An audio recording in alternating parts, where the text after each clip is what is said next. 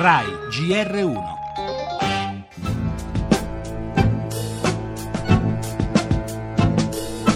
Dal momento che abbiamo dovuto cominciare a aiutare i nostri figli, naturalmente i soldi nelle nostre tasche sono diminuite. Abbiamo tutti il diritto di mantenere la nostra famiglia, di non far mancare niente ai nostri figli. Noi chiediamo solo un po' di dignità.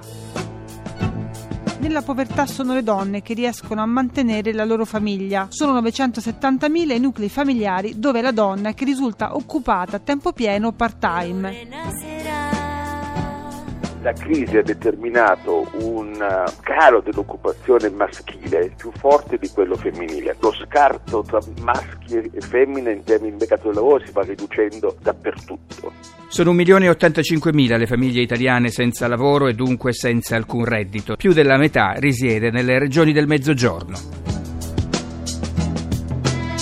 dobbiamo leggere con attenzione quello che è avvenuto dentro questa durissima crisi. Il mercato del lavoro vede ancora una presenza femminile molto vasta, è l'effetto di molte riforme sbagliate, in particolare della riforma delle pensioni. L'Italia non riesce a creare occupazione di alto livello, professioni alte, quelle intellettuali, non investe in ricerca e sviluppo da 30 anni a chi poco, a chi niente. Complessivamente per quasi 2 milioni di famiglie tirare la cinghia praticamente non basta più. Famiglie senza alcuno stipendio o monoreddito e in molti casi con l'unica forma di sostegno, effetto per certi versi paradossale, garantita dalle donne. Proprio loro, spesso spinte ai margini del mercato del lavoro e costrette a scegliere tra maternità e professione, ora diventano baluardo di una pur minima sussistenza.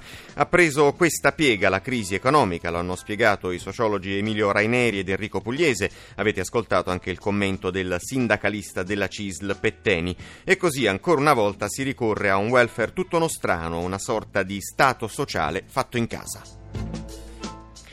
Le altre notizie in apertura di giornale l'allerta terrorismo USA e Regno Unito vietano sui voli PC e tablet in cabina a chi parte da paesi musulmani. Raggiunto l'accordo sull'Europa a 27, sabato la firma interviene Gentiloni e in un'intervista rilancia il ruolo dell'Italia nella nuova Unione. La politica scompare a 91 anni Alfredo Reiklin, padre della sinistra. Trasporti, oggi ultimo tentativo di mediazione del governo nello scontro taxi-autonoleggiatori per scongiurare lo sciopero di domani.